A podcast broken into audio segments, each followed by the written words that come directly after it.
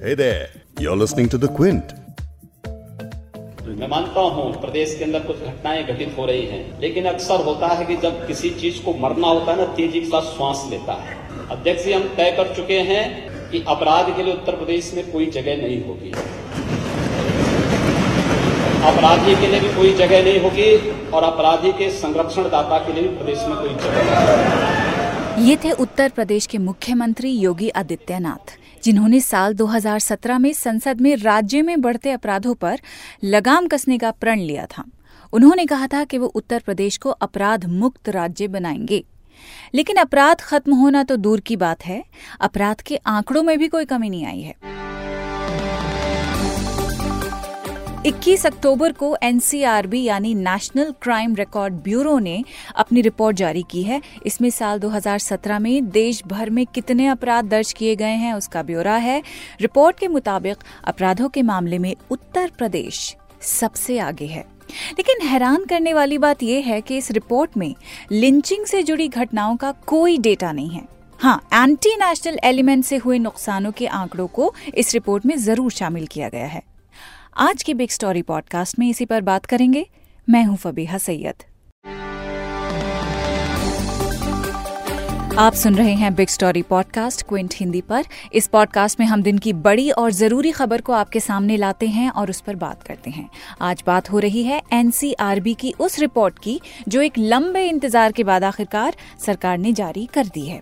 ये आंकड़े 2017 में दर्ज किए गए अपराधों की कहानी बता रहे हैं। लेकिन एक्सपर्ट्स को इस बात का मलाल है कि आंकड़े देर से ज़रूर आए, लेकिन दुरुस्त नहीं आए। इस पॉइंट को समझाने के लिए इस पॉडकास्ट में आप सुनेंगे former IPS officer Yashovardhan Azad से जो बताएँगे कि एनसीआरबी के इस रिपोर्ट के डिटेल न होने की वजह क्या हो सकती है। ये समझना होगा कि एमएचए सिर्फ़ एक एडवाइजरी बॉडी है और लॉ एंड ऑर्डर स्टेट्स का मसला होता है। और सुनेंगे उत्तर प्रदेश के फॉर्मर डीजीपी विक्रम सिंह से जो बता रहे हैं कि रिपोर्ट में लिंचिंग से हुई मौतों का डेटा न होने का क्या मतलब है। एनसीआरबी। एनसीआरबी का काम है डेटा इकट्ठा करना। चीज़ों को छुपाने में उनका कोई फ़ायदा नहीं। Conceal anything national crime records bureau यानी कि एनसीआरबी ने अपना डेटा जारी किया है जिसमें लगभग सभी तरह के अपराधों का ब्यौरा दिया गया है। लेकिन क्राइम के इन आंकड़ों में लिंचिंग धर्म के नाम पर हत्या और खाप पंचायतों के फैसले के बाद आत्महत्या या हत्या के आंकड़े शामिल नहीं हैं। इंडियन एक्सप्रेस की एक रिपोर्ट के मुताबिक, जब आंकड़े जुटाए जा रहे थे स्टेटिस्टिक्स कलेक्ट किए जा रहे थे तो लिंचिंग खाप पंचायत के फैसलों से जुड़े मौत के मामले और धार्मिक हत्याएँ भी इसमें शामिल की थी। लेकिन जब फाइनल रिपोर्ट पब्लिश की गई तो इस डेटा को लिस्ट से हटा दिया गया।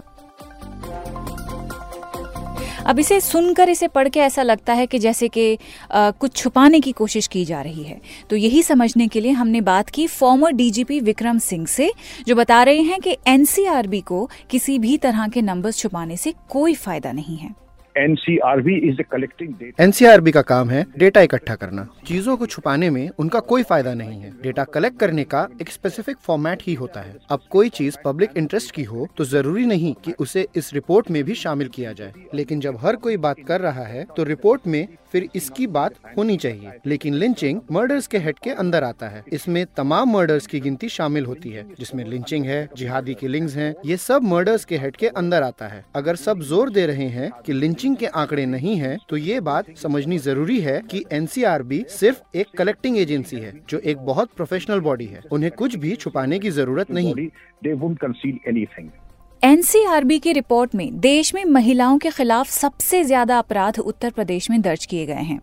2017 में देश के सबसे बड़े राज्य में महिलाओं के खिलाफ करीब छप्पन हज़ार से ज़्यादा केसेस रजिस्टर किए गए थे। ये केसेस महिलाओं की हत्या रेप, दहेज को लेकर हत्या, आत्महत्या के लिए उकसाना एसिड अटैक्स महिलाओं के प्रति क्रूरता और किडनैपिंग के तहत दर्ज किए गए केसेस हैं। इस रिपोर्ट में fake news corruption workplace पे महिलाओं के खिलाफ बदसलूकी और महिलाओं के खिलाफ साइबर क्राइम्स का डेटा भी दिया गया है।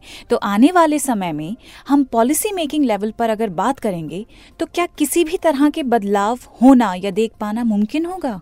वर्क प्लेसेस में सेक्सुअल हेरासमेंट और ईव टीजिंग वगैरह के मामलों में बढ़ोतरी देखने को मिल रही है। ये अलार्मिंग है। पॉलिसी मेकर्स को इस बात का फैसला लेना पड़ेगा कि इन मामलों में अपराधी के प्रति ज़ीरो टॉलरेंस होना चाहिए। हमारी वर्क फोर्स में एक बड़ा हिस्सा महिलाओं का है। ऐसे में अगर हम उन्हें सुरक्षा नहीं दे पा रहे हैं तो ऐसा करने से हम अपने देश को नुकसान पहुँचा रहे हैं। I think we are doing a national disservice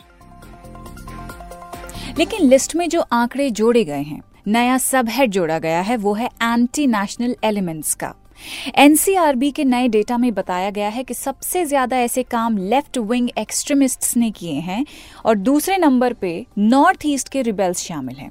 इस लिस्ट में जिहादी और आतंकियों का नंबर तीसरा है। आंकड़ों के मुताबिक राज्य सरकारों के खिलाफ किए गए अपराधों में भारी बढ़ोतरी है। इस रिपोर्ट में बताया गया है कि ऐसे अपराधों में साल 2016 के मुकाबले 2017 में 30 फ़ीसदी की बढ़ोतरी हुई है। इस कैटेगरी में सेडिशन, पब्लिक प्रॉपर्टी को नुकसान पहुँचाने जैसे अपराध शामिल हैं। द क्विंट में एनसीआरबी की रिपोर्ट को लेकर एक आर्टिकल लिखा गया है, जिसे लिखा है यशोवर्धन आज़ाद ने। आर्टिकल में वो कह रहे हैं कि अगर ये रिपोर्ट ज़्यादा डिटेल्ड होती तो बेहतर होता। क्योंकि जो आंकड़े डिटेल्ड डेटा से मिलते, उसकी रोशनी में पॉलिसी मेकर्स और सरकारें बेहतर काम कर पाती। इस रिपोर्ट के बारे में आप यशोवर्धन आज़ाद से सुनिए कि वो क्या बता रहे हैं। आ, इनके बारे में मैं आपको बता दूँ कि ये एक फॉर्मर आईपीएस अफसर हैं और institute of peace and conflict studies के गवर्निंग काउंसिल के मेंबर हैं। सुनिए इनको।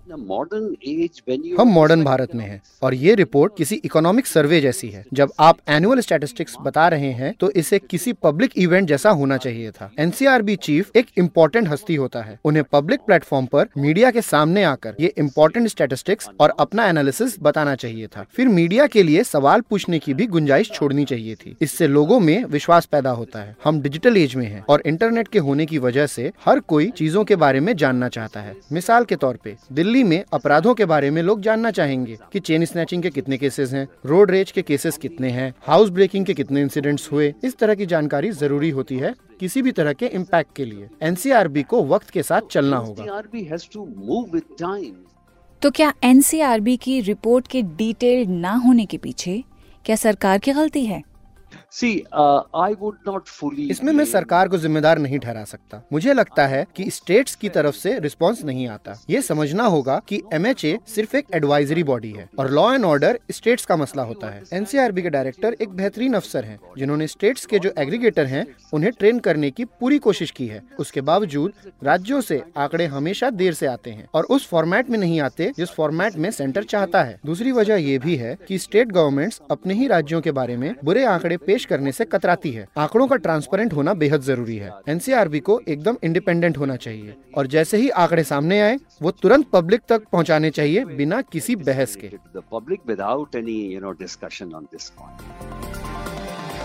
एक्सपर्ट्स की राय तो आपने सुन ली। ज़ाहिर है कि लॉ एंड ऑर्डर में सुधार के लिए डिटेल डेटा का होना बेहद ज़रूरी है और उससे भी ज़रूरी है कि हाल के वक्त में जिस तरह के अपराधों में बढ़ोतरी हो रही है, उन अपराधों के आंकड़ों को भी एनसीआरबी डेटा में शामिल करता। आज की बिग स्टोरी में बस इतना ही। आपको बता दूँ कि बिग स्टोरी पॉडकास्ट आप क्विंट हिंदी की वेबसाइट पर सुन सकते हैं, लेकिन उसके अलावा स्पॉटिफाई जियो सावन एप्पल और गूगल पॉडकास्ट पर भी ये podcast big story Hindi podcast available है। आपसे कल फिर मिलते हैं एक बिग स्टोरी के साथ।